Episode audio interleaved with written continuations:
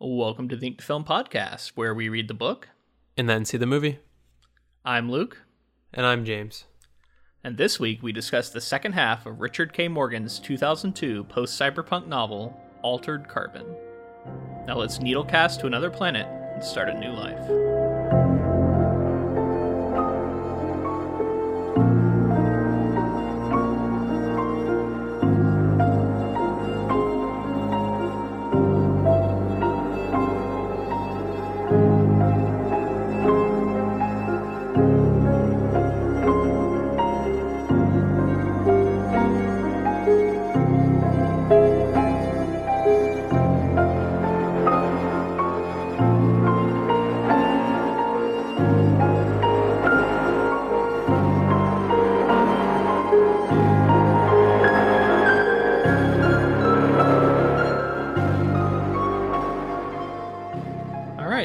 Have read the second half of Altered Carbon, and man, what a ride!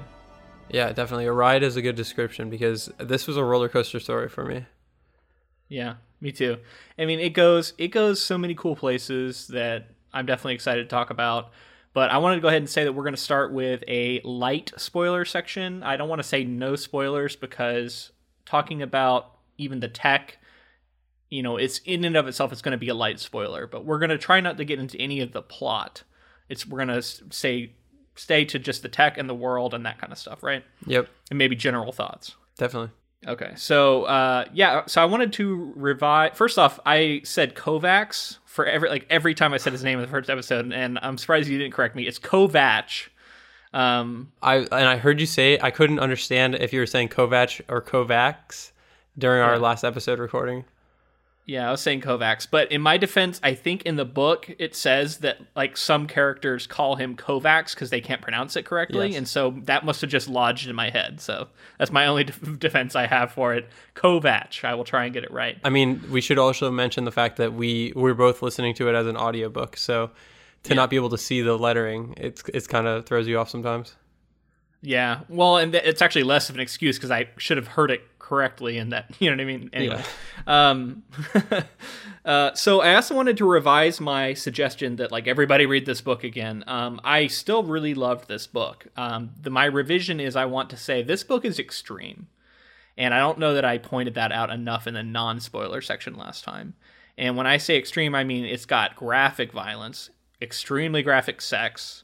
It's got depictions of sexual violence, um, goes really dark places, and yeah, I just wanted to say so. You know, I, I should have said it last time. Like, if that kind of stuff is going to bother you, then this isn't a good book for you to read. So, I mean, what you just said is is really telling of like what I what what kind of leads into what I wanted to say about it is that I feel like this is like a very like gritty, violent way of of uh, doing the classic like noir tale, where you're in the under, underbelly of society and you're doing the detective work and all that stuff.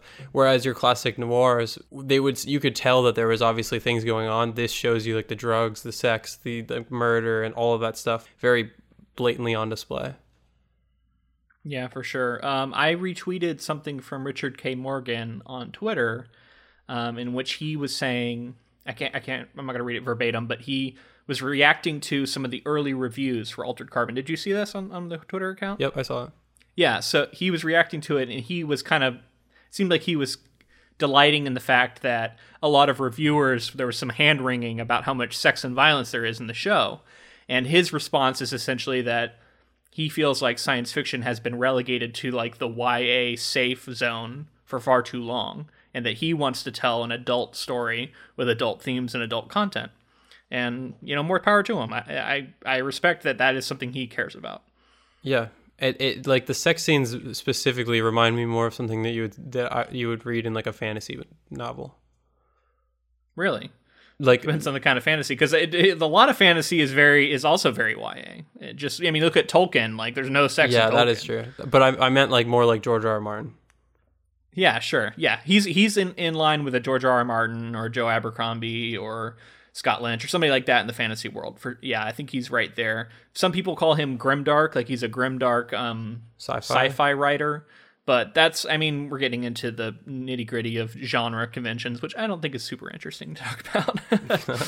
um, but yeah, I mean, any other like what, what how, this book in general, like, is this? Have you read any other what what what I would call cyberpunk novels other than this and Do Androids Dream of Electric Sheep? No, uh, not really. Honestly, like there were, I think there were a couple that I read that were, they weren't like, like it wasn't anywhere near as extreme as this or as like philosophical as Do Androids Dream. Yeah. I think for me, I I haven't either. Um, I've always been someone who has loved sci-fi growing up, and but I primarily consumed it in movie form, and that was not the true for fantasy. Like I read tons of fantasy, but for sci-fi, whatever reason, I, I tended to watch it and not read it. Um, so I have seen lots. I mean, you can look at like The Matrix, and there's there's all kinds of titles out there that are cyberpunk, but I've never. Yeah, this is only the second book like this I guess I've read other than the Philip K. Dick one. And so I mean it is interesting to see I mean they're written so far apart, probably like what 40 50 years apart and there's a lot of big differences but interesting similarities too. Yeah. The thing that I was th- that I kept thinking of obviously like this this book reminds me a lot of Do Androids Dream and of Blade Runner, but something that I I was getting a lot of also was um, Ghost in the Shell like I was feeling a lot of Ghost yeah, in the Shell as I read this novel throughout, and just kind of the vibe. And there was like the Japanese culture was at the forefront in this book as well as in in uh, Ghost in the Shell. So I just like there's a lot of similarities that that it, I kind of envisioned a lot of the things like Ghost in the Shell tech. Yeah, that's kind of an anime blind spot for me. I haven't actually watched the full thing. I think I've seen episodes here and there. That's it. Well, the movie and I didn't see. I didn't like see the, the, movie. Okay, yeah, the movie is like the the thing that you should definitely check out. You're talking about the the anime, not the new remake. The yes. remake. Yes, the animated film, not the. I haven't even seen the Scarlett new one. Yeah, I haven't seen that one. Okay, I skipped. I haven't seen it either. Um, I heard it was bad. Uh, yeah, so I think what we're talking about here is that there's a lot of philosophical questions that get raised about tech and about what it means to be human and how humans may be different or similar to altered um, humans or to synthetic humans, uh, whether it's a replicant or or what have you. You know what I mean? Like it's a lot of same questions. Um, I think there's also the show Westworld. I think deals in a lot of the same stuff, and I'm seeing altered carbons being compared to that a lot. I think when I when I see it in the in the promotions. So and I love that show, so I, I I can see why people would compare it. Yeah, I can definitely see those comparisons. So something else that I wanted to ask you was um, just about the story in general. How how many red herrings and and like what I'm trying to ask is wh- how much of what happens did you see coming? And like what like twists and turns because I, I honestly was just along for the ride i couldn't i couldn't figure it out until late in the game yeah. I mean, I guess I, I, it's a minor spoiler, I guess, to say that we were completely wrong with our predictions last time. um, but we won't get into the into the house, and that's only if you listen to the end of our spoiler section last time would you even know. But we made some predictions, and yeah, they were way wrong. I was kicking myself, and I think I'm going to be better in the future because there are certain things about the mystery to this novel that are extremely important that I should have seen coming narratively. Um, I will talk more about that in the spoiler section, but I don't want to get into it here because I think it might be too spoilery. Okay, so it's safe to say that both of us were kind of just like we we didn't see much coming. Oh, I was super surprised, but I kind of retroactively was like, I shouldn't have been as surprised as I was because I should have seen this coming if I'd thought about it. Yeah. Um, so last time we talked about in our non-spoiler section, I believe we were talking about the tel essentially what's called the teleporter paradox where if you get in a teleporter and teleport down to a planet and your body's constituted out of atoms that are down on the planet somewhere essentially you know what i mean? Like are you the same person? Is the person who's teleported down there now that you're made out of something new new atoms reconstructed into the same makeup that you were you know, are you a copy of yourself or are you you? And we talked about how that's kind of a gray area right? Like it's it's kind of philosophical to try and even figure out what that means. Yeah. Its concept of the soul. Do you have a soul? And does it transfer or does it get left behind and that person dies? Like every time you tell in, in Star Trek, every time they teleport, are they dying? You know what I mean? I don't know. Yeah, it's. I mean, it's such a good point. Even if you're not different, yeah, are you you? Right. Or did you die and now there's an exact identical copy of you that lives on? Yeah. You know? And and that's in, in and it's interesting because i did I, I kind of fell down a rabbit hole doing research into this kind of thing and there's a lot of really cool videos. I'm going to recommend a youtube channel. Um, a lot of people probably know it very popular vsauce right? Mm-hmm. um, and there's like there's a couple of them there's like vsauce 2 vsauce 3 and they do a lot of there's some really cool questions about this and you can look at paradoxes and things like that and they do some interesting talks about this. And uh, one of the things I wanted to bring up for this was the sh- uh, the ship of Theseus paradox. Have you heard Have you heard of this paradox? Uh, Not off the top of my head. What is it? Okay, so this this is another like wrinkle to this question. So the ship of Theseus paradox is about the basically like a parable about the ship of Theseus. I don't know if it was real or not, like a real ship or not. I can't remember. I'm probably going to butcher this, but I'm going to try and get at the heart of what it's about. So essentially, you have this ship, and um, you know it's gotten old, and it's it's sitting there, and, and you go, well, you know what? I'm gonna I want to replace the the the sails. So I'm gonna swap out the sails. I'm gonna get some new sails to make it better. When you swap out the new sails, is the boat you have still the same boat? Is it is it Thes- like the name of the boat is Theseus? Let's say that is that is that still your boat, Theseus? Yeah. Yeah. Okay. So what if like you got to change the mast? Is it still the same boat? Yes. Yeah. So you do that. So what if you got to re? What if you got to redo the whole entire deck because the whole deck's gotten rotted out and you got to tear it up and you got to change out the entire deck? Yeah, it's probably the same one. But I, I mean, I see where this is going. Yeah. So you see where this is Yeah. going. You can take you can do this for every single piece of wood on the ship or whatever, whatever you have you. You swap it out one at a time. So this is a question about people. You know what I mean? Like so say like I have I have uh, some screws and stuff like in my ankle holding it together after an accident I was in. You know, is that still my leg? Yes, of course, right? Even though it's different now. It's been changed, it's been augmented Right. parts of it are lost parts of it have been introduced um, and so this is a question people, people take it to the brain and they say you got to have section of your brain gets destroyed and so we're able to with technology do certain things to like simulate and help people with like certain degenerative diseases right?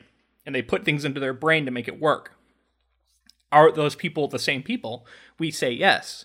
So if you extrapolate that out, though, what happens is, you know, what what defines you? Like, who, what is you, and what, and you know, there's this whole thing about how um, our bodies regenerate atoms over time, and so like all the atoms in your body at this point are not the same atoms that were in your body when you were a baby. So, are you the same person that you were when you were a baby? Becomes a question too, because you're not the same matter. Right. So ultimately, I think where I where I lead to is something that we haven't. I don't think that we've scientifically been able to like point out and prove is the. So so obviously, what we get it what, what we get down to with the boat analogy is that it's kind of a, it's an artificial construct, right? Like the idea of the boat. It could we could replace everything on the boat and it could still be still be the same boat because it's what we the construct that we put on it. Um, but like say you go into a person and and you're doing that i think the thing that separates you from from another perfect exact replica of you is consciousness right which is what just electrical signals in your brain and like I- don't think that we've cra- i don't think that we've cracked the science or cracked like the the analysis in order to really say like if that's replicatable or or if it's if if you are beamed up and you have a new consciousness that's a new person you know what i mean Yeah. Um yeah, it's interesting. I mean, I don't know enough about like brain sciences to really get into it, but but it's my understanding that there are like so say uh so you're you're you're saying like if we took your brain out of your body and put it in a robot body, then the robot is now you and your physical body's gone. Like that's fine. I, I, but not necessarily brain because I don't I don't know. I mean, I'm assuming consciousness comes from the brain, but I but I'm just saying like the consciousness has to be there. yeah. Well, yeah, yeah. I mean, it, it's in your brain. I know, but I'm just saying like Um, like we I don't know if we've proven that really though, right? Like uh, where is it? Well, there's a yeah, there's a lot of studies about it. I mean, it depends on if you want to get if you want to get metaphysical and talk about religion and talk about soul. I don't know. I mean, that's a lot of that stuff is by definition unprovable. Right.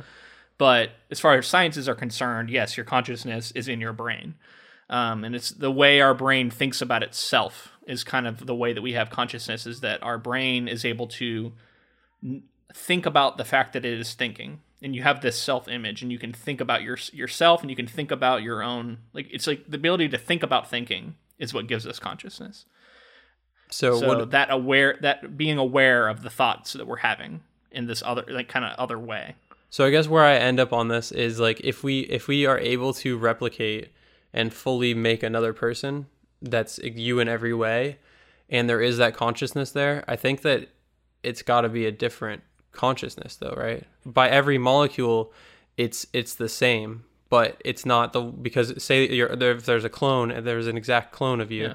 that that there's a separate there's a separation in consciousness. so when you were eight years old if every atom in your body has changed since you were eight years old are you the same person you were when you were eight years old Yeah, because of the consciousness. Because my like, you know what I mean. I've never severed that tie. well like that your the matter that built you up uh, in your brain even was was different you're saying so the fact that you're con- you had continuity is maybe Right. where you're I think once you break the that, continuity of consciousness once you break that, then you're dealing with is it new or is it the same? Yeah. So what happens when you're uh, when you're when you go to bed at night, or when you like me were are in a, in a coma, and you have no memory of a, a certain span of time? Is the person who wakes up still you? Am I just a copy of the person who went into the went into the coma and I woke up and now I'm a new person That's a good point. because I had no continuity? I mean, we we yeah. This is why it's a paradox, right? This is why like there's no good answer to these questions. And it all a lot of it, I mean, Vsauce has a video where he talks about how maybe the person we are now is a memory of uh, uh, like a memory of the person who we used to be um and and maybe a like dream of the person who we want to be in this moment. And so it's really interesting. We, you know, you should watch the video to see how he gets to that point. yeah. Um, I- there's a my- lot of interesting kind of thought experiments you can do He's awesome. Yeah. yeah, I, I can't remember which video exactly that is. I wish I did. I did. I know um, there's a Vsauce Vsauce three, which is I, I think his name's Jake. He has a video on the the Theseus paradox and a few other paradoxes like it. Um, I think the teleportation one and maybe as well. So that one's really cool. I think it's called like time travel paradoxes or something. So Nice. or or some sort of paradoxes. I'm not really sure. Logic paradoxes or something. I don't know. Anyway, check those out if you want. If you want to dive into even more about this kind of stuff. Yeah. I was gonna say I want to do a call to action if people are listening right now. I want somebody to to explain to us what they're like. I want somebody else's viewpoint. So I feel like we should ask people to like message us on Facebook or Twitter or something and tell us what they think. And if they don't feel comfortable like posting it out to the ether, they can just message us and then just for our own Yeah. benefit, I guess. Yeah, I'd love to get some more takes on this. Yeah, like uh, where where do you fall on this question? Is a yeah, I- I think that's a great question for our listeners, and, and I'd love to, to read some of it, and and you know maybe we talk about it some in the in the in the TV episode if we have time. Uh, maybe maybe just briefly. I want somebody to be like, everything you said is wrong, and this is why. Yeah, yeah. you're both idiots. Let me explain it to you. Uh, You know, and, and that might come. In, that's probably going to bring up people's religious religious beliefs and stuff. But Yeah, but no, but I wanna yeah, hear I'd that. be interested Yeah. to to see what to see what we hear. Yeah, That'd yeah. be cool. All right, so I think that's it for non-spoiler talk. Uh, we are going to move on to spoiler talk, get into get in depth, talk about what happens, uh, how this mystery is resolved. But before we do that, we wanted to take a second to talk to you about Audible. Yeah, Audible is a audiobook listening service, and they've been nice enough to give us an affiliate link. It's audibletrial.com forward slash ink to film. And with that affiliate link, you can get 30 free days for their service, one free audiobook in their collection. Yeah, and they have a gigantic collection. Almost every book that you can think of. Yeah, I think every book that we've covered so far has been an audiobook on Audible, right? Yes, yeah, I think so. I, I use it when I work out. I use it when I walk the dogs. Anytime that I would be listening to a podcast, uh, I if I run out of podcasts for that for that week, I switch over and listen to an audiobook or or you know if maybe the audiobook's a little more compelling than the podcast I listen to, I do that. Um, so if you're the kind of person who listens to podcasts, I think audiobooks are going to be right up your alley. Um, this week I wanted to go ahead and recommend our next project, which is Annihilation by Jeff Vandermeer. Now, you may have seen the the trailer for it. There's a new movie coming out with Natalie Portman and Oscar Isaac, and it looks really cool. So I'm excited to get into that project. And we are going to be releasing our first book episode for that two weeks uh, from this episode dropping. But yeah, Jeff Vandermeer's Annihilation, Yeah, I'm looking forward to it. The trailer for the another sci-fi project. Yeah, the trailer for the for the movie looks movie looks great. It's Alex Garland who did Ex Machina, so I'm sure it's gonna be a fun time. For sure. Yeah, and if you want to get that, make sure you go to audibletrial.com forward slash ink to film, and you can get that book for free and have 30 free days to listen to it before you get another book. All right, so we are in the spoiler section. So this is your last warning. If you don't want to be spoiled, get out now. Come back later, maybe. Um, but yeah, spoiler spoilers are are uh, are a go. So let's get into what happens. Um, so last time we left them, they had just found out that the lawyer called two places, uh, the the Bancroft residence and the I believe the Panama Rose, which is where they go next. It's a ship that has been converted into like a fighting ring. And I should also say we're not going to maybe go into every detail. We're going to try and do the same kind of thing we did last time, where we where we move through this quickly. So I'm going to try and move through it quickly because there's a lot that happens. But yeah, at this fighting ring, they meet uh, someone named Carnage, who's in a synthetic sleeve, who has had past dealings with Ryker, and so he he is uh, antagonistic towards towards uh, Takeshi because of he's the sleeve he's in. While they're there, they they're like looking for bombs supposedly, but they're not actually. They're they're doing they're kind of just investigating and trying to figure out. I think why the call went there and what connection it could possibly have to everything that's going on. Yeah, this is this is interesting because we kind of get um, Kovac and, and Ortega together more here, and yeah. like it was something that they like were slowly leaning into, and I guess we'll get into it later. But like I didn't really see their relationship developing the way it was until it actually did.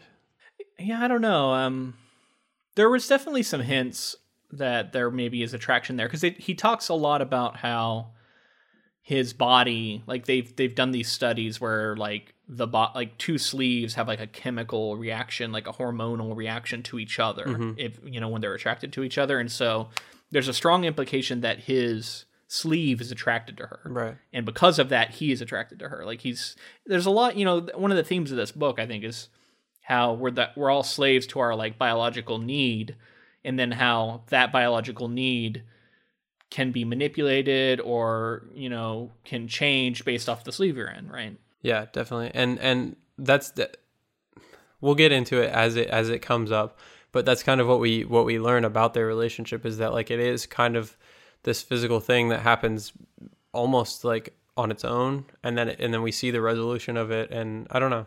Well before we get to that um um so so so the, the, the, this is just where something that becomes important later is introduced right? Like we find out about the fighting floor we find out that they do these these broadcasts for for like a legal fight sometimes we, we find out what a humiliation bout is um all this kind of stuff and then they leave and uh yeah we we get uh curtis has shown up at the Hendrix and he's he's super jealous um so he's the driver for Marion Bancroft, and and apparently he's like in love with Marion Bancroft, and he seems to be just really jealous and upset that they slept together, uh, that her and her and Kovac slept together. Um, and uh, Kovac ends up breaking his nose at one point because he just like won't back off. Uh, did you read that scene any differently? Yeah, more of like the hardened detective classic noir thing. I feel like if if like somebody's giving you lip, like you can't let them you can't let them get away with it, kind of thing. Yeah, he does say something really cool there where he talks about how, as an envoy, he says it would have been easier to kill you than it would have been to just break your nose. Like he has to change his thinking and deliberately not kill because he's so trained to be like this weapon yeah designed to kill you know so like his first instinct is to kill people and he has to fight that which I don't know. That's pretty cool. it's cool, but it's also in a dark way. Wild, yeah. It's crazy because like he so like only people who annoy him like a little bit. So like if somebody cut him in line at the supermarket, like he's like I'm gonna fucking kill this guy. Yeah. well, I mean, I mean, it sounds like some some problems that like you know you hear about like special forces people have and stuff too, you know, in real life. Uh, so I feel like there is some like basis for that too, where like if you're trained to kill people, it can be really hard to get in a fu- like get in an argument with somebody back in like civilized society and not feel like you can go to extreme violence if that's what you've been trained to do. Yeah, I could see that. Yeah. Well, anyway, uh, after after he leaves, Curtis leaves, and then Batista shows up, and he has this kind of heart to heart with him, and he tells him all about uh, Ortega and Ryker and kind of their back history and how she's hold she's got this like flame for Ryker where she thinks that he was framed and she really wants to get him freed from the stack. and she's holding out hope, and that's why she's she hasn't given up on Ryker because Ryker right now is supposed to be in there for like 200 years or something. Yeah, like he's he's just supposed to be gone, but she thinks she's going to be able to find evidence to free him, and that's what she's more concerned about. Right. And just to clear that up a little bit again, Kovac, our main character, is in the body of Ryker now. So so the whole time that he's going around and doing stuff, this is a body that has a history with Ortega and has a history. Yeah, and she wants to like protect it so that she can get him back into Right. it. Right. So after that, they go to a virtual place and they meet with I think Lila Began to find out what she knows. She she was someone who um, Miriam Bancroft forced a miscarriage by beating her up. Right, we talked Who about had that. slept with Bancroft in the past? Yeah, Yeah. we talked about that last. but they're time. meeting her. So it's like a pl- it's like almost like a phone call, right? So it's just like you can yeah, hang but they're in like they're in. VR. They're like hacked into a VR cafe. We we find out later. Yeah. Yeah, so they meet her, and they, and and she kind of says that that Bancroft needs to degrade, and that's like his thing that he that gets him off or something. Um, but she's kind of vague about it, and she also warns that Marion Bancroft is a psychopath, and that like he should be worried about her, or he should, you know what I mean? Like Mhm. he should be, not be taking her lightly. Yeah, something that he says there too is like kind of telling of like the world where he says like basically with everybody living forever now and and like people attaining this this kind of like met the meths of the world attaining this Mhm. power it's like basically who isn't a psychopath at this point Yeah, well, and he says like I've been called a psychopath many times. right so they're all like So, detached Yeah, he kind of like- shrugs it off, yeah. but yeah. So after when they come out, there it's a kind of a cool like surprise happens because they they're kind of coming out. It's him and Kristin, and they're just talking, and then all of a sudden they get ambushed, and there's like multiple people in there. The the person who runs the cafe has been killed, and they have to have this gunfight. And then at the end of it, the, the synthetic that is like all mangled and like half dead um, is still alive though, and says that's fucking enough, which he knows is like this famous story Mhm. about someone who like that was like how they self detonated was that and that was their famously their last words, and so he knows that the person that is doing this is Cadman because last time he talked to Cadman, he was like saying all this Quellist stuff, which is this philosophy that I think includes this story. So anyway, it's a sign that he he says something that makes him know that that's who that's who this is, and also know that he's about to blow up, um, which is a little bit dumb. Like, but I, I guess like you you could you could you could wave it off and say that Cadman was in a situation where he thought for sure he was going to kill him. Um, but they, anyway, they're able to run out and kind of just get away far fast enough to where it explodes and then doesn't kill them. They get they get knocked out into the street or whatever, but they don't die. Um, but the whole place explodes. yeah and they definitely did not look at the explosion they they ran out of there because everybody knows that in the, these situations you don't look at the explosion you just walk away That's right. Well, they ran and got blown out the blown down the stairs or something. I don't think it was quite like a badass walk, Yeah. but yeah. Cadman is the guy from that they met virtually before. So the fact that he's in another body, even though he's supposed to be locked up like forever, like this is like a big plot point because somebody's pulling strings to get this guy who's supposed to be locked. This is the guy who's like had like the creature arm and he like looks like Yeah. animalistic and stuff. And so he's in a new sleeve and he's out trying to kill him again. This is the second time he tries to kill him. Yeah, and know, the, uh, Kovac, re- you know, realizes all of this, and uh, as he's sitting with with Ortega, he tells this story about the Patchwork Man, which I, I guess I'll try and summarize, but it's a pretty wild story. It's about this like it's this old like legend that he grew up with from uh, Harlan's world, and it's apparently it told to kids to like keep them in line. And it's about this like mother who had like three kids who didn't help like around the house or didn't help her work. And so she ends up like murdering them throwing them in like i don't remember how she kills them but she kills them all. And then she like stitches them together into this frankenstein's monster being that's gonna like help her do the work she needs to have done.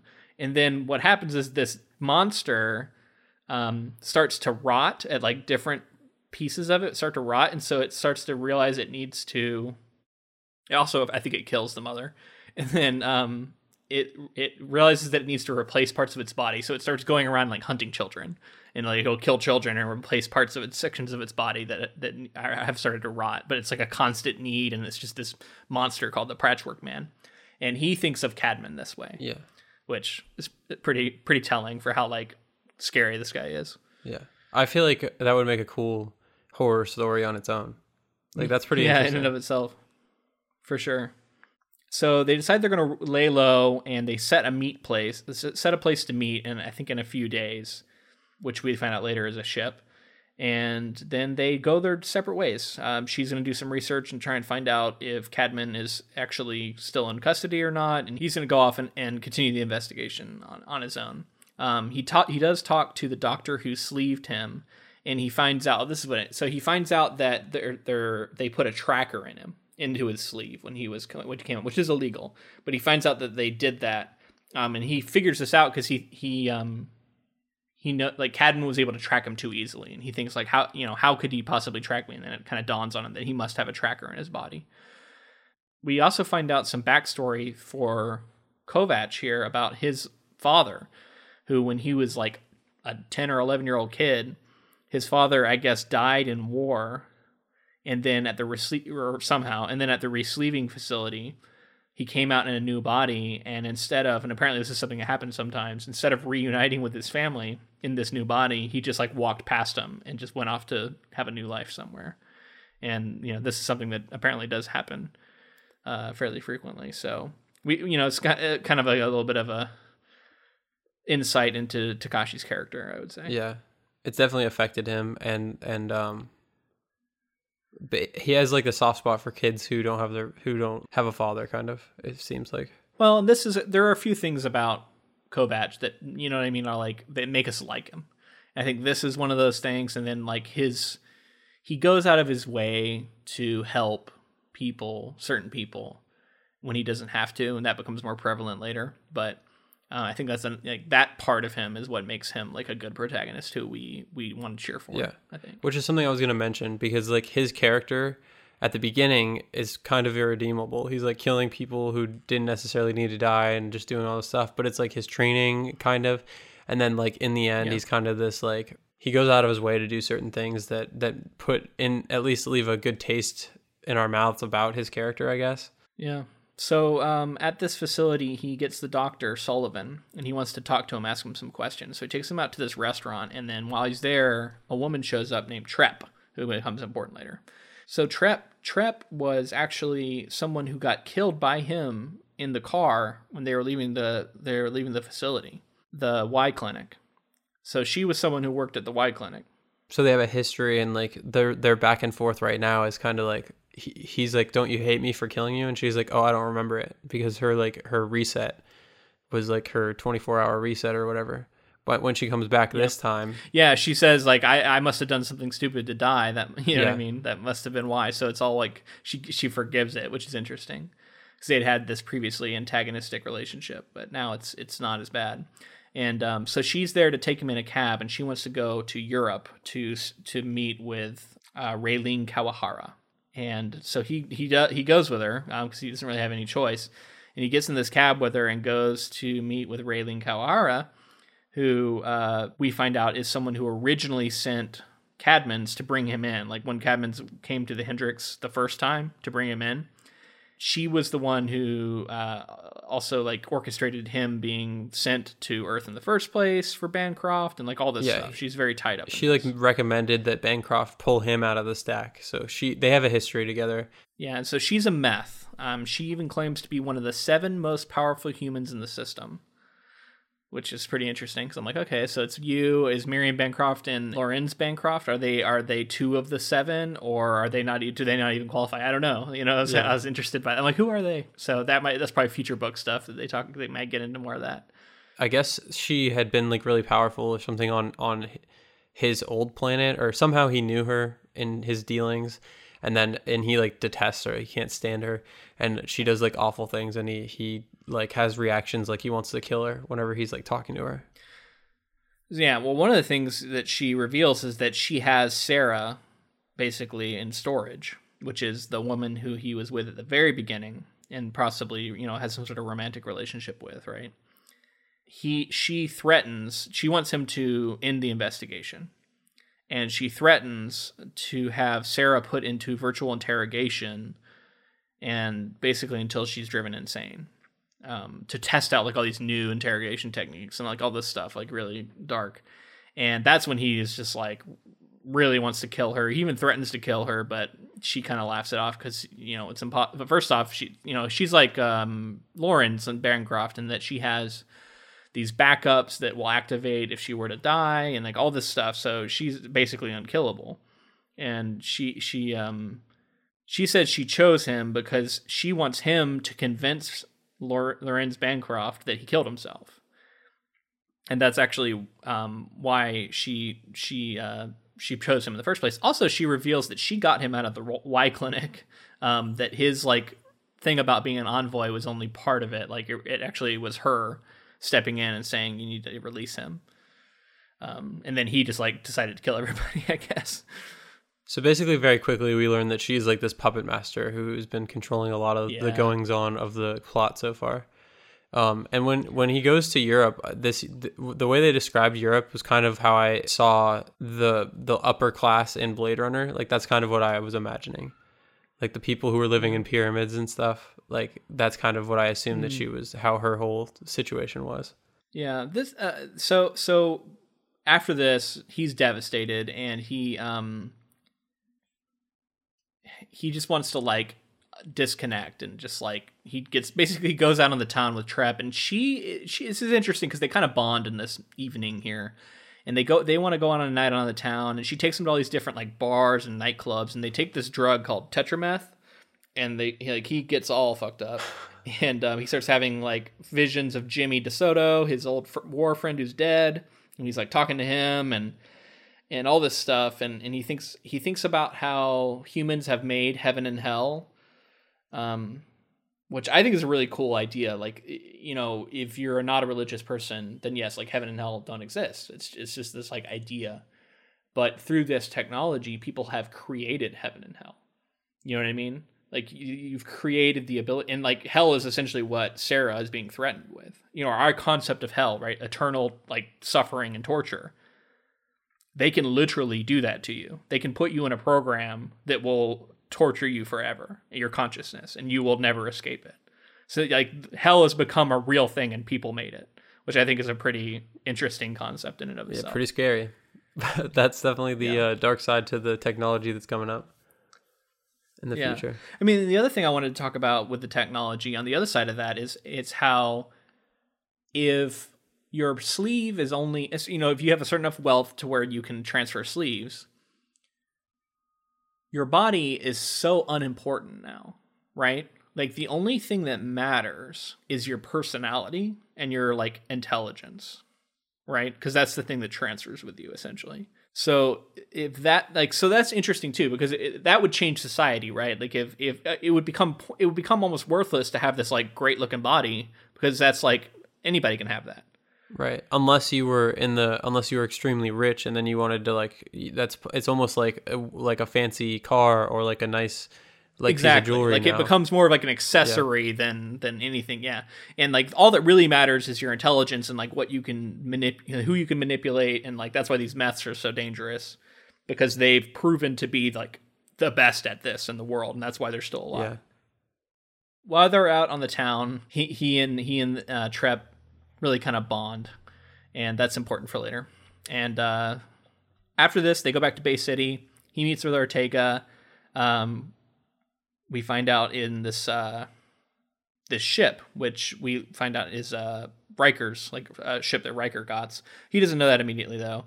And while she's in there, she is up super furious with him, and she's found out that he slept with Miriam Bancroft. She has gotten the like memory from the Hendrix Hotel and has like seen the video of him doing it. Um, and she like slaps him and she's super mad but then okay this this moment is a little bit tropey um, because essentially she's furious with him she's slapping him and then all of a sudden they like realize that this is all because they're super attracted to each other and then boom they have sex. Right. You know what i mean? Like it, it's that kind of like i'm mad at you i'm mad at me i'm mad at you and then now we're having sex. Now we're fucking. Yeah um, it's it's like that I mean, like they have proven that love and hate are like extreme emotions that do have like an you know an overlap. So I think that's where this trope comes from. Right. But it is a bit tropey. Yeah. Um. Like I said, I didn't really see it coming. I, I kind of saw that there was like tension there or whatever, but I thought that she was just pining over the guy Ryker, and like realized like I thought she could separate the fact that like this isn't Ryker, but I guess she comes to like Kovacs on his own. But the fact that he's in Ryker's body also like muddies the waters a little bit for her. I don't know. Yeah. It's well, and we don't really know like were her and Ryker like officially like going out? Were they, you know, like a rela- in a relationship, or was it just that they were like? Well, she keeps, yeah, yeah, that, that is true. But she keeps telling him like, protect that body. I want that body back, and da da da. Like, you know that she cares about him like more than like just like a normal partner would. I guess my question is is she cheating on Ryker here? So we'd have to know more about what their relationship really was, I guess, to really say. We do get something at the end where like this whole thing that happens between them, only like one or two people know and he like reassures her about that and then she's like I know. Yeah, and she's not going to tell Ryker is the implication yeah. too. So it, you know, if that's the case, then it feels like maybe it was cheating because otherwise, why would you? Why do you feel guilty about right. it? Right. So yeah, I mean, it's it's it's it's a moment where I think we like Kovacs, so we're like we kind of on his side, but also like it feels like kind of a shitty thing to do. Well, yeah, it definitely is, and it but it's like also like I said, it's like that updated noir thing. Like this is the character yeah. that, that they're like it's somebody dealing with being in the lowest the lowest of the low and the highest of the like as far as people go like the people who are in the underbelly and the people who are high society and then like navigating in between that being the the good guy in the story but also being like not yeah. like the best morals and yeah. that's that's just this character exactly. It's flaw he's flawed right? right? and he's yeah he's he's a slave to his own biological desires and all this stuff. Yeah he's not he's not this paragon you know what i mean? Like he might be in a different story. In this story he's willing to do this. Anyway so they they fuck uh, really graphically again. Um, but that's that's how this book is. You know it's it's it's, it's adult. That's all it is so the next morning, he uh, tells Ortega everything about what happened with uh, Kawahara and how she wants him to kill the case, and he he's agreed to do this. By the way, he he is he he's trapped, and he cares too much about Sarah, which is another like is he cheating on Sarah? um, but another thing where uh, he he wants to save Sarah from this hell fate that's worse than death. And in order to do that, he has to kill the case. And so he's agreed to do this. But he really, when he's talking to Ortega, um, Ortega really wants to like find a way to arrest Kawahara for her involvement and the illegal dealings and all this stuff. But you know, he points out like there's no way we can do it. Like it, she's too powerful. She's basically a god, and you know, there's nothing he can really do about it. So they agree that he's going to try and kill the case. So somewhere in here, he does have an idea, though. He starts to have an idea, and it seems like he doesn't maybe have it fully fleshed out, but he has this idea for like how he can kill the case with Bancroft at least, and convince him that he killed himself, and maybe also he, he's going to do something else. We we start not getting every piece of like what he's like the information he's operating under, just to mm-hmm. keep it like as a surprise. Um, so he calls he got he calls Kamahara and he asks her Kawahara and he asks her for a copy of the virus from Innenin that destroyed Jimmy DeSoto's stack. So we know that there was this like virus that infects people's stacks, and it makes it so their mem- like their consciousness is not recoverable, and it inflicts the real death essentially, right? And he wants a copy of this stack because he's going to use it to convince Bancroft. Um, and she she ends up agreeing. Uh, and then one of his other conditions is that he wants her to get Irene Elliott out of storage and uh, so that he can use her to to you know in this in this plan. And she agrees to do that too.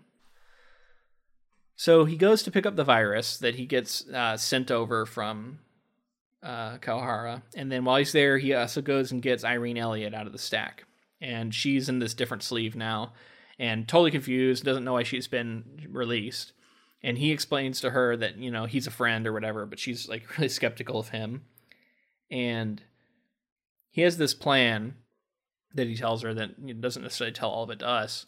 And part of it is she gets to go see her husband. So he brings her back to see her husband, and she goes inside with, him and has this night with him. And uh, he just waits out in the car. While he's waiting in the car, Trepp shows up. Um, apparently, she's been like tailing him and watching his back. And so they have coffee, and this is another moment of them kind of bonding a little bit, which I think is also important for later. Um, and she kind of finds like she's asking him why you know why he did this for Irene Elliott and all this stuff, and um, he doesn't really know why. Like he kind of says, you know, I don't know. I just it's just something I wanted to do.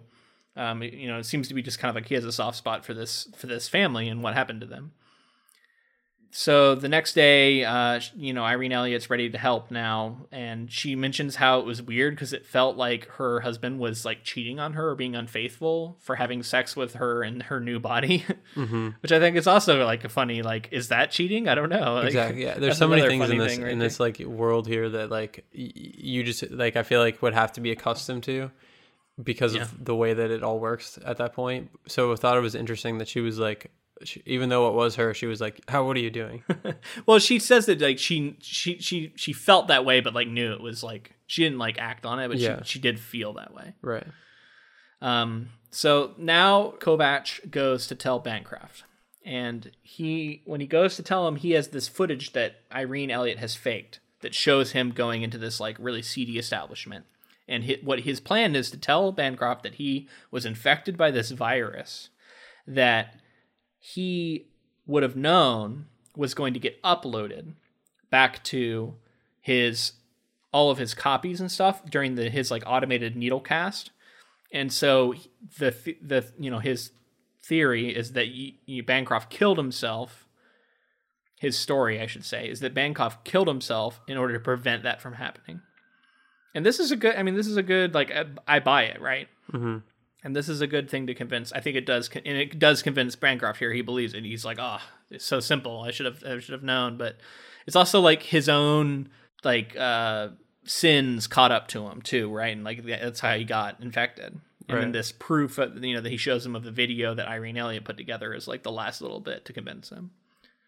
Yeah, and it's funny because like this is like Bancroft's character and like the kind of the end of like his involvement of kind of uh which is interesting because like setting up the story early on like last week when we were we were first learning about the story um he's like this big player that we think is always going to be like the thing that's like overshadowing yeah. his investigation and stuff and this is kind of it coming to an end. So like this is kind of a lot of the things that I thought were going to be happening in this story coming to an end also. So I was just like okay so where do we go from here?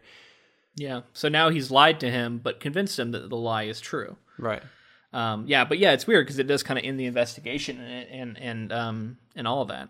Now, but while he's there, he he notices that telescope again. And when he looks at it, he can tell that the dust has been disturbed on it, and he realizes that this is like a, a detail that he missed last time because mm-hmm. ba- uh, Bancroft had said that he doesn't use it anymore.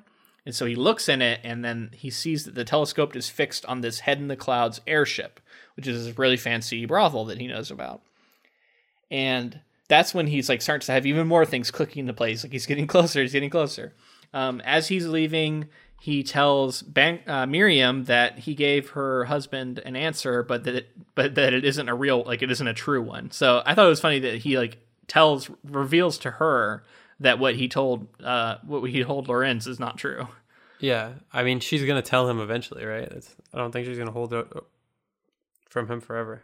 So I, I, mean, I don't know. I mean, we don't know what the relationship's like, and uh, it's in fact, it seems pretty pretty awful. So uh, yeah, who knows if she would ever reveal it? I don't know, but it's a risk. I think telling her is a risk. Yeah. All right. So then he gets a call from Kadmin, who the Patchwork Man, who has Ortega. She's been captured by him, and you know he's threatening all kinds of stuff with her, uh, real death, you know, torture, all this stuff. So he he what he wants to do is exchange Ortega for for uh, Kovacs, and Kovacs is like, okay, we're gonna do this. So he goes outside to meet him, and Ortega gets kind of pushed out of a car, and then Kadmin gets him has him come inside the car, and then when he's inside he, in the car, he gets stunned and knocked out. All right, so next thing happens is he wakes up, and uh, he thinks that Kawahara after he lied to to Laurens Bancroft must have sold him out. And like she and he thinks like she has this old world honor where she is gonna like re- release Sarah, but that he wasn't part of that bargain. So because, so that he's expendable now. So essentially, she told Kadmin's where where he was and let like let him loose on him. And so what what what Kadmin has done is set up this um, fight that's going to happen with in the ring, the killing floor, and like all this stuff that we talked about earlier.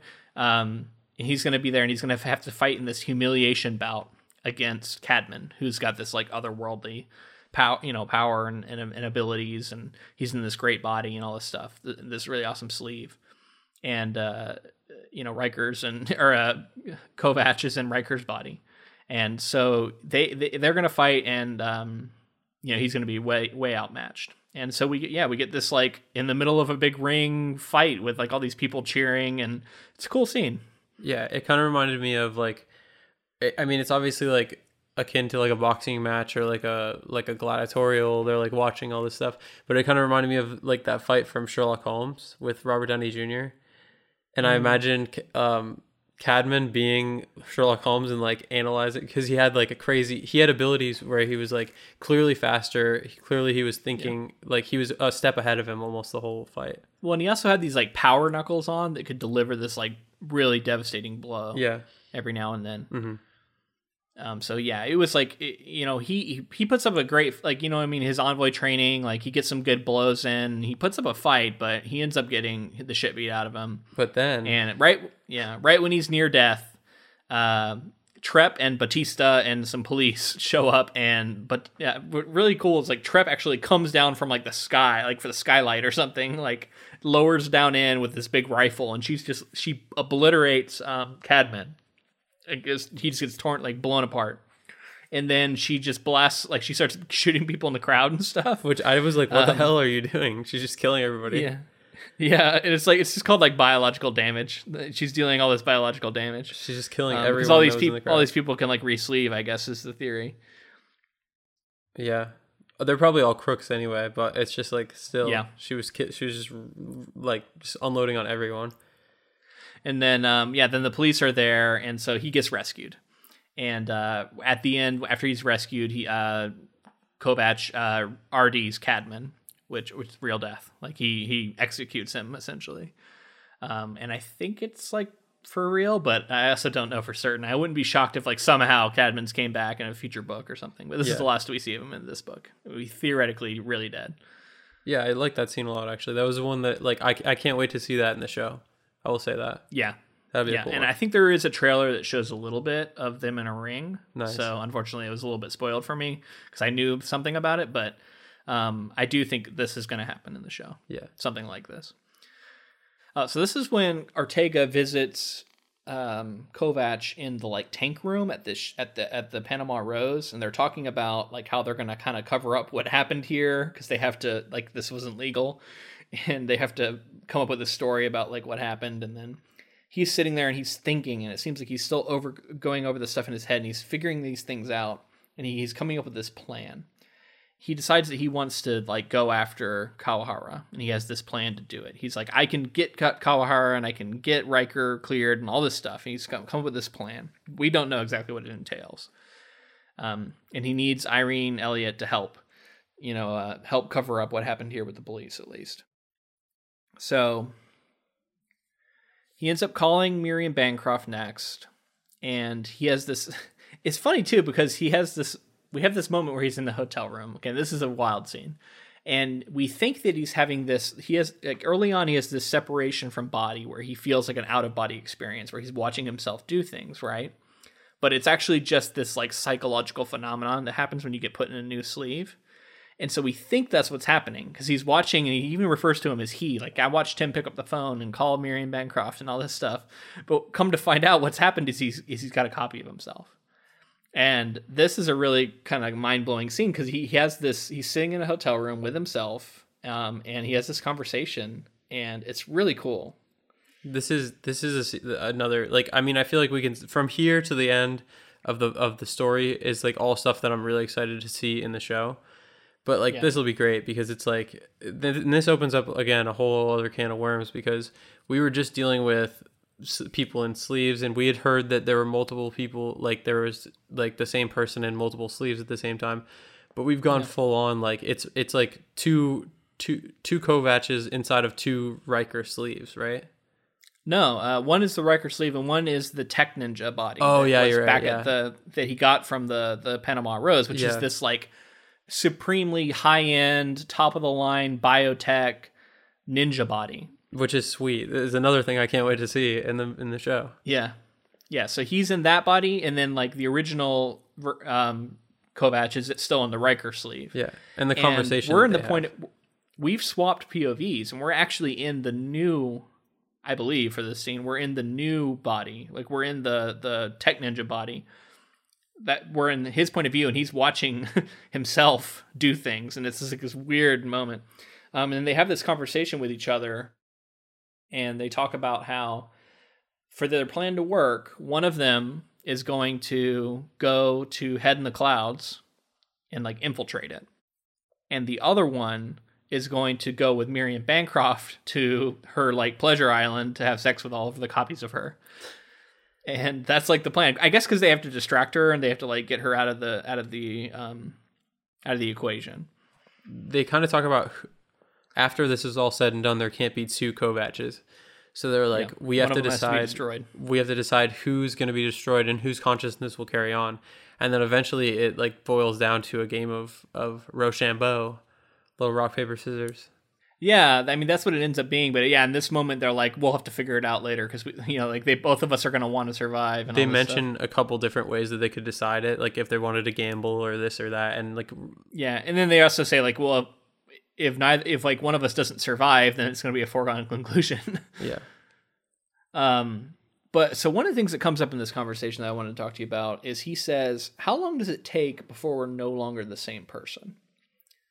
And I thought that's a really interesting question because, like, if you have an exact copy of yourself made, you know, let's say, uh, you know, right now, exact copy of yourself, boom, made, and one of you stays home while the other one goes out and does and like runs some errands that person is now having an experience that you don't have. Yeah. They whatever happens to them while they're out getting groceries is something that you never experience. Are they now a different person than you? Yeah. Even though they were once identical. I think so. Yeah, I think as soon as So you uh, you're essentially immediately. Yeah, almost like even like as soon as you're not having the exact same experience in the same room, you know what I mean? Even if he's sitting in Yeah. another chair, he's having the experience of sitting in that chair. You don't have that experience. So like you're Yeah. almost immediate. I think, in my opinion, you're almost immediately different, a different person. Yeah. So you're no longer identical, just right off the jump. Now Yeah. you're still like they say like most of your personality and most of your identity is based off of like your memories, and they share all the same memories. So in that sense, they are the same person. They're like based. It's almost like they're a person who's based off the same person. Right. if that makes any sense. But as soon as they make new memories, then they're not the same anymore. Yeah. So this gets like really it's like really weird to think about. It's also interesting too because they talk about here about how um, the one in the new body is like what you know what's going on with uh, Ortega like why are we doing like why are we dealing with her and like you know why are, what are we going to do in the future and the one in the Ryker sleeve is like well now you're in a different body so you don't feel the same way as I do about her because a lot of it's tied up in this body.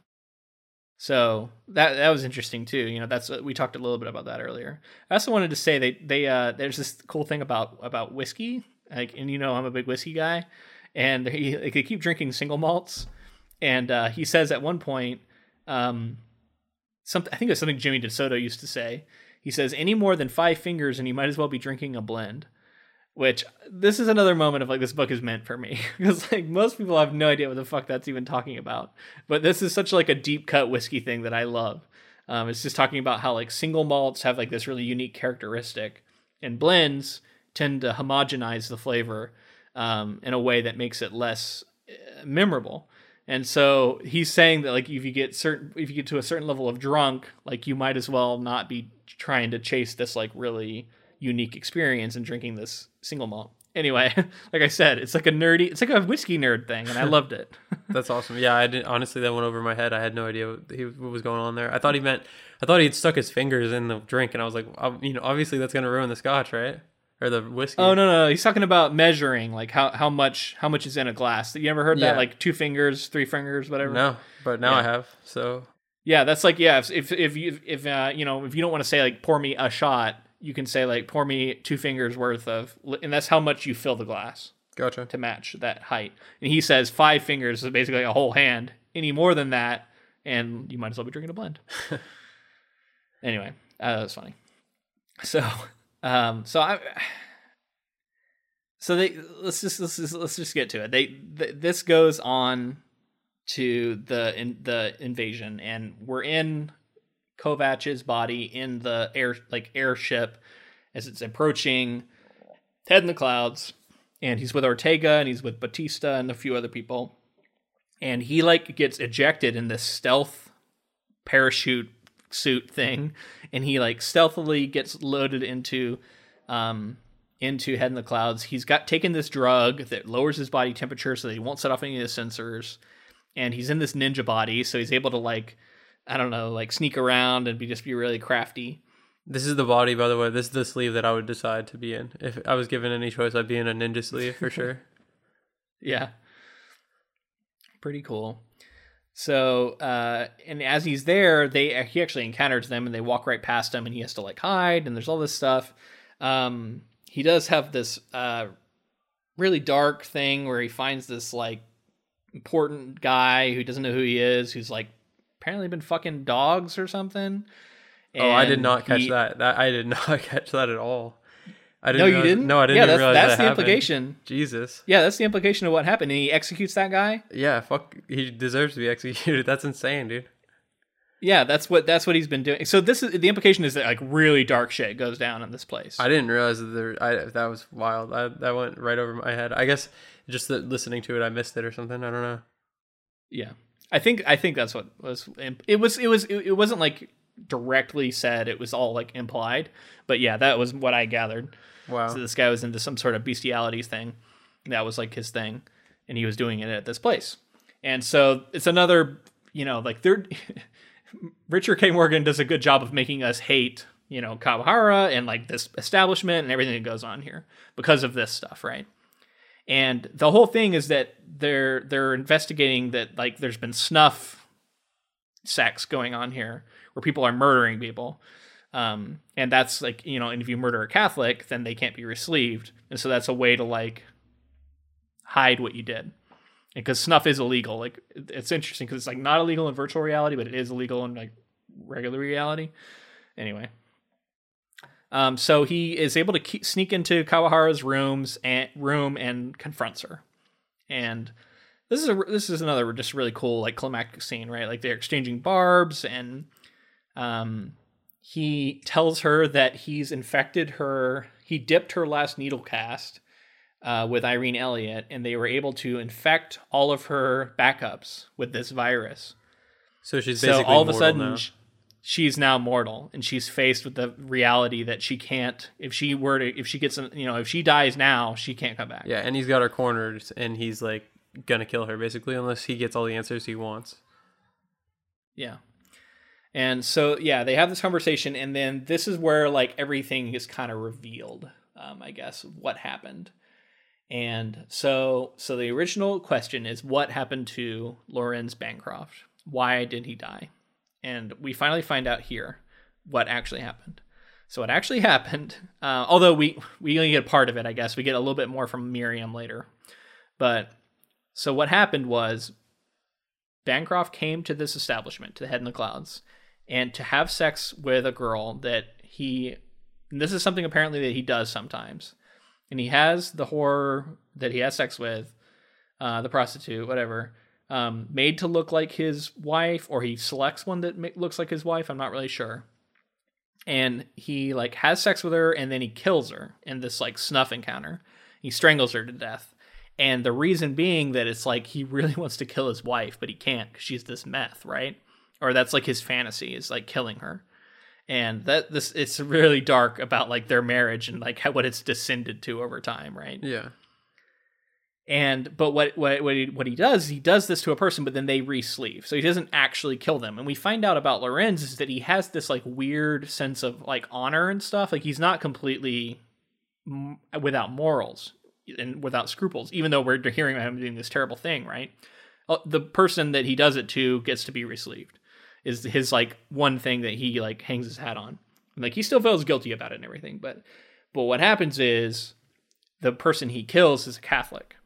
And when he finds that out, he like loses it because he's like he has really killed them. Then Right. They're not know from the re-sleep. story that we talked about it last week mostly that within within the confines of this Catholicism and people who are Catholic um, can't be brought back because they think that the soul is is going to stay behind with the the the yeah, like they, they don't neck. believe in the stack thing. Like they basically think that you know the human yeah that you don't transfer. So they don't want it. They don't. They think if you're dead, you don't ever transfer. So she can't And come back the- after he kills her. She can't come back. Kawahara is really it's so there's all tied up also in this like um proposition that they're trying to pass, and she wants Laurens to like back back her, which is like trying not to get it to pass, right? then yeah the the the ruling or the law that they're trying to get imposed is basically they want to be able to bring catholics back temporarily in order to ask them how they were murdered and get interviews and stuff to put people on trial for that. And then like uh, i think they would ma- let them die again. So yeah, all this stuff is tied up in that proposition somehow, and what happens is Bancroft ends up killing himself over, with guilt. Uh, we find out later that Miriam um, spiked spiked his body with this drug that makes you more likely to like kill yourself, um, makes you depressed, I think, and uh, she also orchestrated to have the whore or the prostitute that he had sex with be a, a Catholic. Like, so this is all something she did, um, which is kind of fucked up because that means that she knew all of this for like the whole time the, uh, during the investigation. so, so- she ultimately it is the wife, I guess. yeah that's what that's right- what we mean with like it. all the all the turns and twists and red herrings because she was effectively a red herring red herring so she was like supposed to throw us off the trail but in the end it was it was her indirectly that kind of had a lot of the things things going on it like was he did kill himself, but she orchestrated a situation that she knew would drive him to do it, kind of thing. with the help of Kawahara yeah, so it's like on both and of them and it's all tied up in this this mystery. It was pretty compelling. Like i liked it the full way through. It was it was i i didn't feel like there was anything that he didn't really cover. Like he hit all the bases and and kept us guessing. So two things I want to say about about the mystery, I guess, and they're related. Um, the mystery itself is, and this is the so the uh, the reason I kicked myself for not seeing this coming more is that the mystery of why Bancroft died. We were thinking of it like in normal world reasons, right? Someone killed him for this reason. Like we never got around to like why someone would kill him even though they knew he was going to get uploaded. right And the reason being this smartly, I think, this mystery can only happen in this world. And I think a good mystery that is often the case. And especially in a mystery in a world where there's different rules. And so what's great about this mystery is this mystery could only play out in this altered carbon universe with these rules because it involves you know Catholics not being able to be revived and him wanting to kill people and then like the automatic uh, the needle cast the way that Yeah. he's even alive still is because of the backups and like all this stuff is all tied up in this world right and that's what makes this like the perfect answer and you know even if i hadn't been able to predict the exact reasons because it would have been really hard to do that at, at the midway point um, i should have seen more of like that the reasons behind it are going to be tied directly to the world we're in because that just makes a lot of narrative sense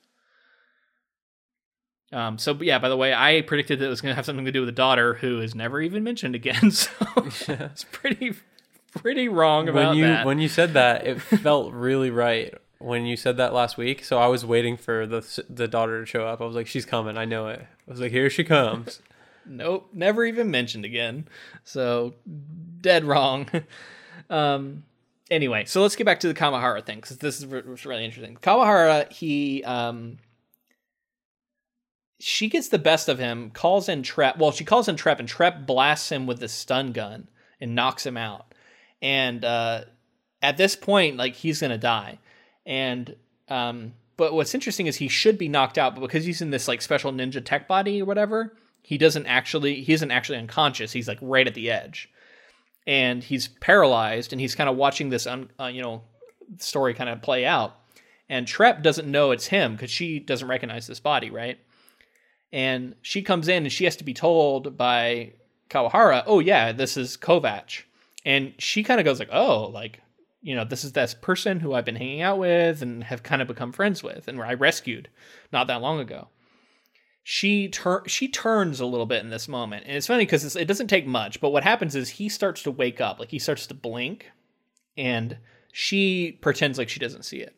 And that's like the main thing that she does to protect him right yeah and then i mean she soon he starts to to will himself to move his body parts and he's starting to because because Kawahara is just like monologuing and like talking to talking yeah. to whoever and calling security and all this stuff in the meantime he's like because she thinks he's like out cold so he's like yeah. starting to like will himself back to life basically so he can move around and stuff and right when he's like getting to the point where he can move around Trepp like goes for her guns her stun guns and whatever she has on her to to try to because she's betraying kawahara. And but kawahara's got yeah so in- kawahara comes over and like she's gonna um remove the thing in his like his uh, this thing under his eye that like records has been recording their conversation. And he revealed to her that he had this. And so she comes over with a pair of like needle nose pliers to just like get that shit out. And um she goes to stab him and then like at the last second he moves and it just like scrapes scrapes into his face and then he yeah he like, punches her and like he starts to struggle with her and then yeah she realizes that Trepp has betrayed her and she you know shoots Trepp with a like with two guns. It's like the stun gun and um, Kovacs's gun, and we don't know what her status is. We just know that she goes down, um, and then you know at the end it's revealed that she doesn't die. But you know in this moment we don't know. Um, and then, uh, yeah, they have this like fight. She beats the shit out of him some more and gets the best of him, and then she like actually stabs the the uh, pliers into his eye socket, which is this like really gross scene where you yeah. can like see it sticking out of his like of his other eye socket. Yeah, he talks about and, how it goes yeah. from like it, like he can see the pliers coming at his eye, and then it squishes his eye, and he sees like red, and then it like turns to black to where like he loses sight in the eye, and I thought that was really cool. Yeah, it's it's brutal. Yeah, and uh, so at some point during the struggle, he like grabs something, and we don't know what and this becomes very important. um, and uh, so right when she's about to basically kill him, he he's got these micro grenades that we do hear just like as a throwaway thing that he grabs as part of his arsenal when he's like getting all ready. Is these micro grenades, and he's got two of them. And he has one in his hand, and he like puts it on the glass that they're on, and he blows through the glass, and you know they struggle a little bit but it ends up the glass shatters and they fall through the and he like wraps his legs around her so that she can't escape from him like she's he's holding her tight and then she's still like stabbing him with the like thing repeatedly but he, he's just got her now. And so he blasts through the glass and he falls and they fall from this like city in the clouds thing.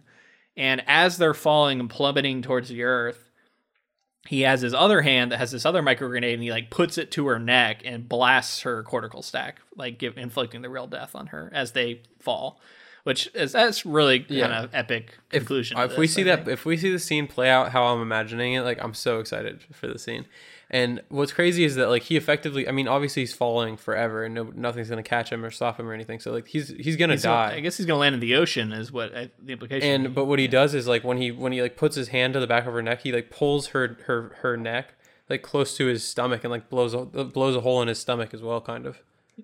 Yeah, you're right. Yeah. So we kind of like I kind of was like, oh, he's fucking dead here. Right. And so the, the last twist is so we get this final scene, this epilogue scene, where he's going to the Bancroft residence to talk to Miriam. And he shows up and um I think he's yeah, he's in Ryker's body. And we're like, okay, so this is the non like we thought the Tech Ninja one did all the cool shit but then died. But then so while he's there, she like makes this reference to like, oh, you know, we had this fun doing something, and like he's like, I don't remember any of that. And she's like, "What the fuck?" And like, come to find out, the tech ninja who killed Kawahara and everything is the one whose consciousness is now in Ryker's body, and the original who went to Pleasure Island with uh, Miriam Bancroft, he's dead. And so we get the story of what happened, and that's that they they met in this like virtual construct afterwards to like discuss who was going to survive. because um, they fished him out of the water. I guess the you know the other one, his consciousness, and um, they discuss it and they decide to do rock paper scissors to see who to see who gets to live on and who's going to get destroyed. And it's interesting because he says that he feels like the other him somehow through the game, but he doesn't know how it would be possible. Yeah. Which also then I, I went down this rabbit hole of like if I was playing rock paper scissors against myself, would you know? How do I not throw the same thing every time? Like that shows like the difference between who you are, right? Like that shows the differences in that you're going to throw different things. And if I wanted to throw the game, how would I even do that?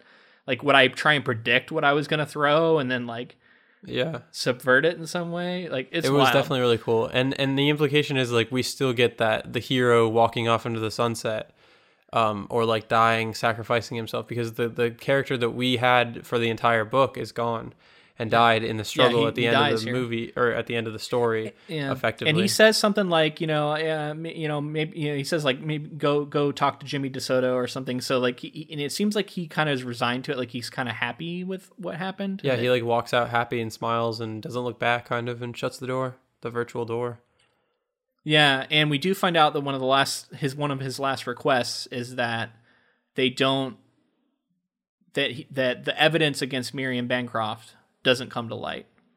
And so Marion Bancroft isn't going to like go to prison or whatever for what she did. And they just basically destroy the evidence. Um, and that's interesting too, because I wanted to ask you, like, why do you think he does that? Why do you think he spares her this like retribution for what she did?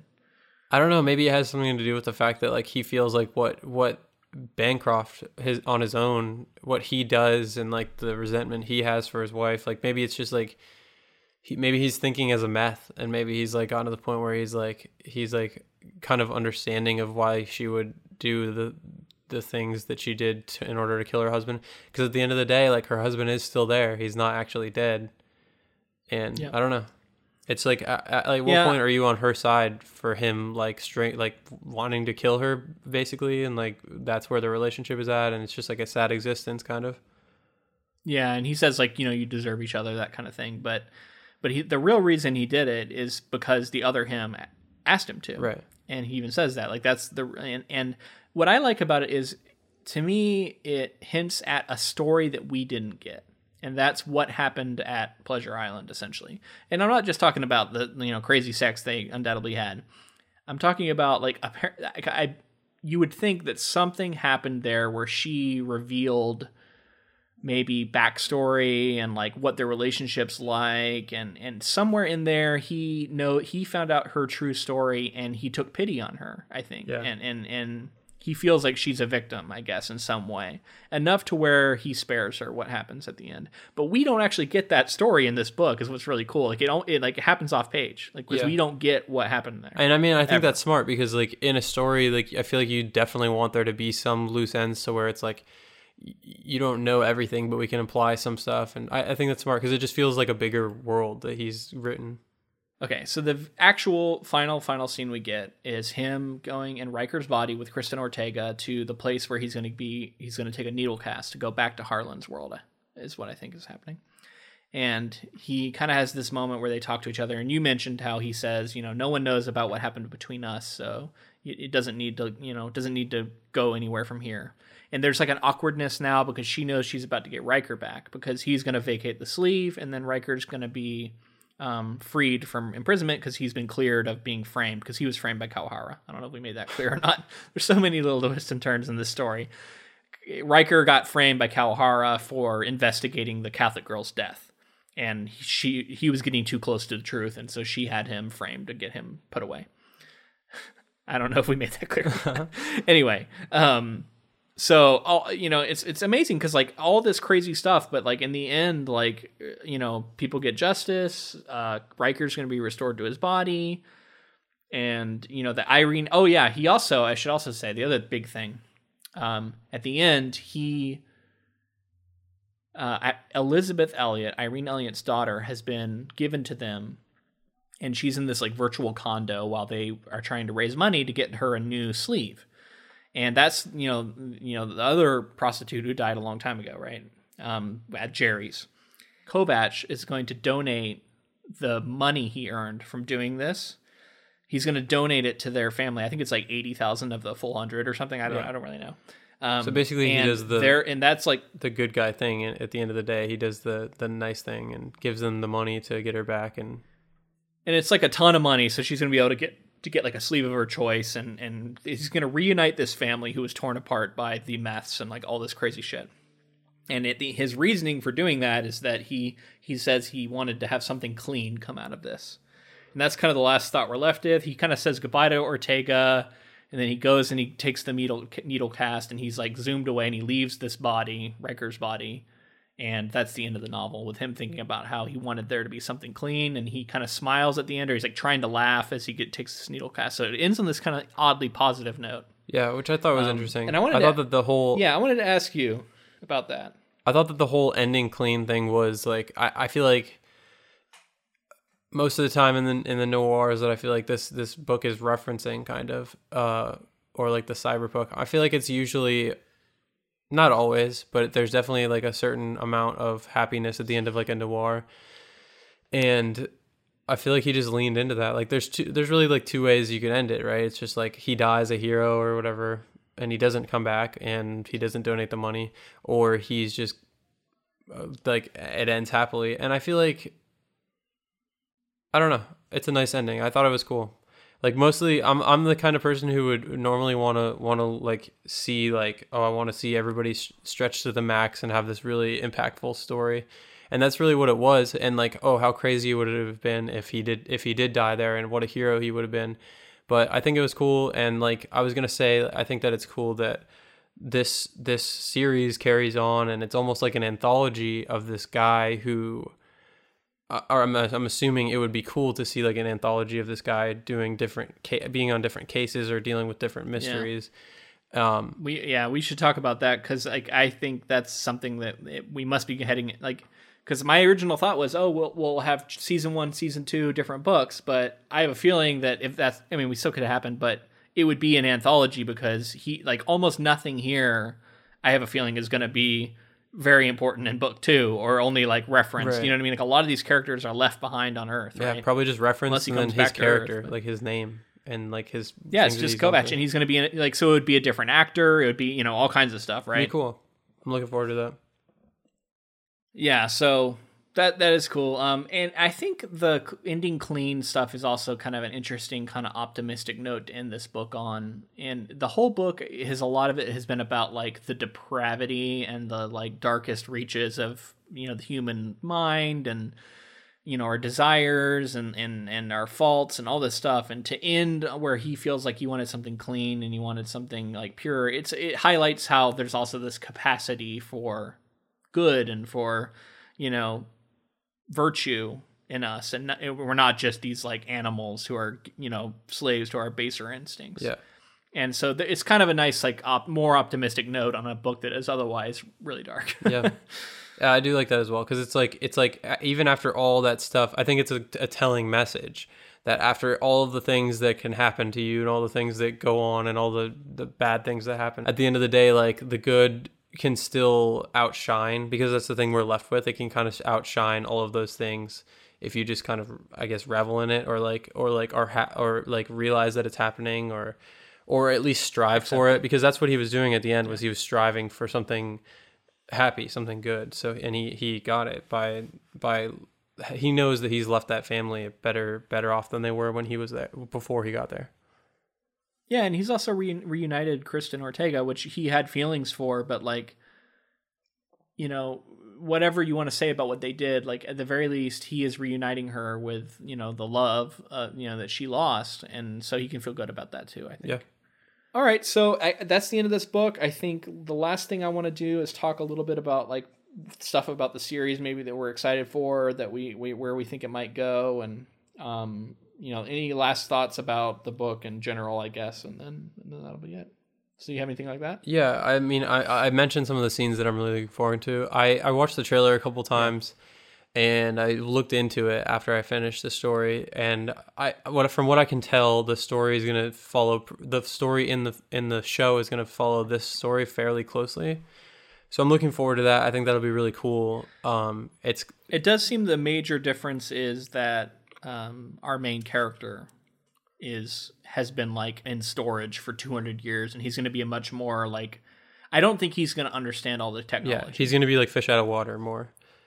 Yeah, so, I think if they're going to play that up more. But I, I, I think it looks interesting. I'm excited because Netflix has a pretty good track record as far as this kind of stuff is concerned. So it looks yeah. it looks fairly cinematic. It looks like it's got some good effects. Um, I really want to see them like go there. Like I want I don't want them to pull punches in the show. Well, and I was gonna say most Netflix shows, like even like their darker, more adult stuff, like um Mindhunter just came out.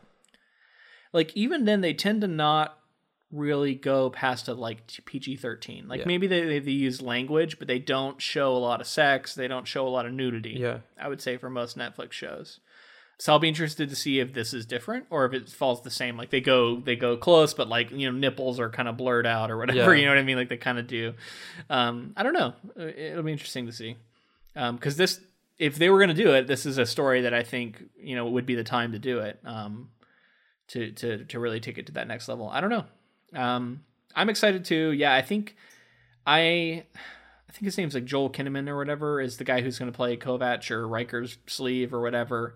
Um, I kind of have mixed feelings about him as this character, but I like him enough as an actor and some of the other like I saw the I saw him the killing and I've seen him in some other stuff. I like him enough to where like I'm gonna give him the benefit of the doubt and yeah. see what he can do with this role. Yeah. And you know, the guy who plays Laurens Bancroft, like I really like that actor. I think he can be really interesting. So uh, and it it'll be, it'll be really cool to see what they do with that with those characters, him and Miriam in, in the show and what you know what they're like. But I, you know, anyway, it's just it, we're interested, we're excited for the show. I think I already talked about how if they're going to do more than one season of this, it's going to have to be an anthology, and that's something I wanted to point out. But yeah, I, am excited to binge it. We're going to binge it over the weekend, um, record next week early, and then uh, yeah, a week from now we will have you will have an episode where we talk about the series as a whole which is going to be another funny thing. Try and fit it all into one episode. Yeah. We're going to try. It'll be fun. It'll be an experience. So tune back in next week for that. All right. Before we end here, I wanted to read a bit of uh, feedback we actually got uh, from our uh, Film Gmail account. Um, so Todd wrote in, one of our listeners, and he says, I agree with your take on this book completely. It is right in my wheelhouse also. I love this type of SF, and I bought this book when it came out, but for whatever reason, I didn't get around to reading it until about a year and a half ago. Needless to say, I loved it, and I read all three books in the series. This is the best one. The others deviate from the mystery setting and become more military ish or basically just thrillers. I was surprised about the depth of the se- sex scenes, though. It may be truth or whatever you want to call it, but it is also gratuitous and not necessarily needed. I have no issue with it personally, but it is definitely a choice he makes, and that kind of puts this book in a different literary category in some aspects. It, ne- it certainly is not common in the genre, and it goes against the norms of expectation. I am so psyched about the show on Netflix. So, so he agrees. Like it's he basically he's saying he doesn't. It doesn't really bother him, but he recognizes that this isn't super common in, in science yeah. fiction, right? Which is cool because it's like it's something that before I read his feedback, I hadn't really thought about. Like, the, I'm just kind of used to if I read a story and there's like a sex scene or whatever. Yeah, that PG for 13 version of it mm. like it goes yeah, by kind of quick, right? Like you don't, you don't get, quite get as gratuitous. You don't get the play by play, but specifically like in sci-fi, like he's saying, like I, I don't I can't recall yeah. many sex scenes in sci-fi novels that I've read. Well, and I, in in defense of the sex scenes in here, like I mean, yes, it's very t- tied up in what happens in these in this book, and like every time he has sex with someone, there's a lot of other stuff going on, like a lot of drama baked into each scene too, right? Like him and Kristin Ortega and him and Miriam Bancroft, where they're both where you're like, I don't even know if he should be doing this. Like, so there's a lot of kind of intrinsic drama to those scenes, which make which makes them cool. And then yeah, like that tweet I think from Richard K. Morgan is telling too. Like this is something he's setting out to do. And the idea that this puts his book in a different category and that it goes against convention I think that's all by design. Like, yeah, he absolutely that's what he set out to do. Yeah. So, in that sense, mission accomplished. I think. so yeah, thanks to Todd for that feedback. And if you guys wanted to send similar feedback or anything you guys wanted to say, uh, you can send that to inktofilm at gmail.com. Yeah, or you can connect with us on uh, social media, which we are all over. We're on Facebook, Twitter, and Instagram at Ink2Film on all three of those. Uh, I also wanted to say if you wanted to help us you could sh- if you could share our posts where we post the episode, that's a huge help because that gets it to more eyes and gets it more traction. And Facebook has this whole algorithm about who they'll show posts to, and you it helps us get around that if you share it.